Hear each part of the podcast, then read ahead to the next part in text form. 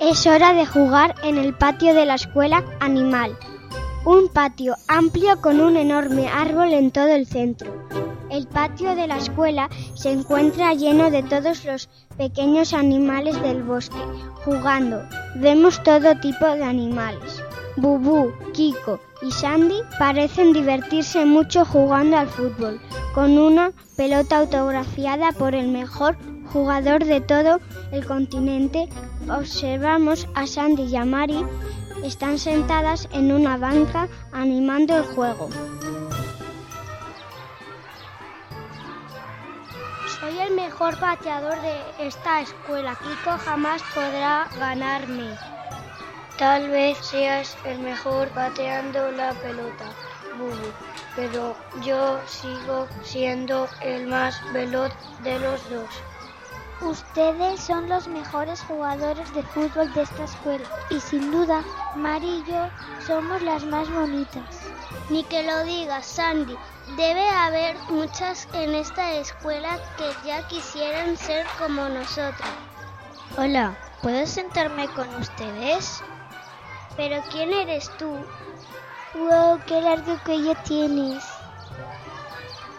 Sí, es porque soy una jirafa, soy la especie más alta entre todos los animales terrestres. Y siendo tan alta, ¿cómo crees que podremos contarte secretos?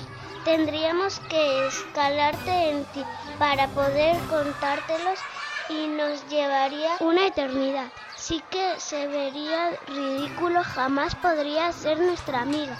No eres de nuestro tamaño. Bubú y Kiko dejan de jugar estallando en risas y acercándose a Mari, Sandy y Elvira. Eso que dices es muy hiriente.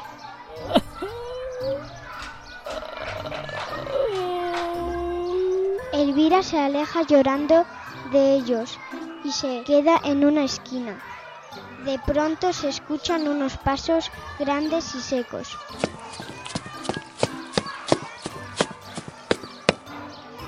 Bubú y Kiko dejan de reírse y quedan paralizados de miedo. Pero miren quiénes están aquí. Si son los otros llamados mejores jugadores de la escuela. Y miren quiénes están con ellos. Las también autollamadas más niñas de la escuela. Veamos qué hacen sin su pelota autografiada. Moto le arranca la pelota a Kiko y lanza al árbol más alto de todo el patio. Y ahora veamos qué hacen sin su pretenciosa Sandy. Ja, ja, ja. Vamos a ver si alguien los ayuda, cosa que no creo. Sandy no deja de gritar de miedo desde lo más alto del árbol.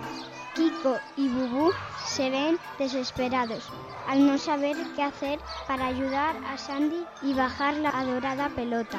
Mari, en estado de shock, se ve pensativa. Todos los animales de la escuela los miran y se ríen.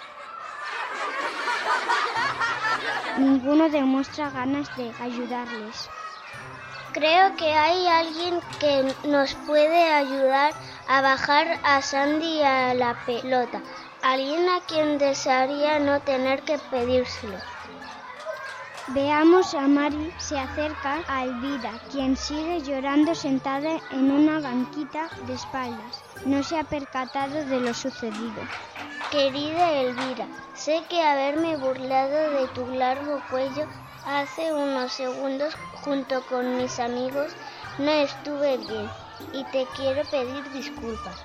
Ahora tu largo y fuerte cuello es lo único que puede ayudarnos en estos momentos. ¿Para qué podría ser buena Mari? Mari señala hacia el árbol. Elvira no puede creer lo que ve. Sale corriendo hacia el árbol. Baja por mi cuello, Sandy. Sujétate bien de él y desciende poco a poco. No me harás daño y no podrás caerte. Estaré protegiéndote. Sandy llorando logra bajar del enorme árbol.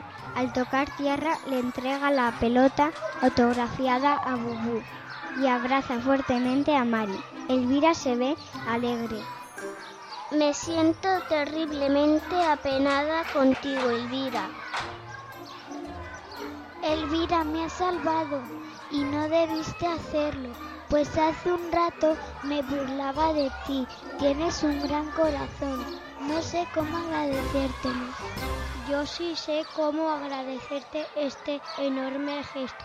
Kiko y yo queremos regalarte nuestra pelota autografiada en manera de disculpa. No puedo aceptarlo. Es su preciada pelota. Si no lo quieres aceptar, entonces que esta pelota se convierta en el símbolo de nuestra amistad que comienza desde ya. Elvira se nota realmente emocionada y baja su cuello, haciendo que Mari, Sandy, Kiko y Bubu se monten en él. Será el comienzo de una divertida y muy diferente amistad. De pronto vuelven a escuchar unos enormes y secos pasos en el piso. Vemos entrar a Moto y todos se quedan congelados. Espero que esto les haya servido como una gran lección. Todos somos diferentes, pero muy importantes a nuestra manera y no hubiese sido por la gran altura del cuello de Elvira, Sandy no hubiese podido bajar. Debemos respetarnos y aceptarnos a los demás tal cual son. Si alguien es distinto a nosotros no quiere decir que él sea mejor ni peor que nosotros. Todos somos iguales por dentro.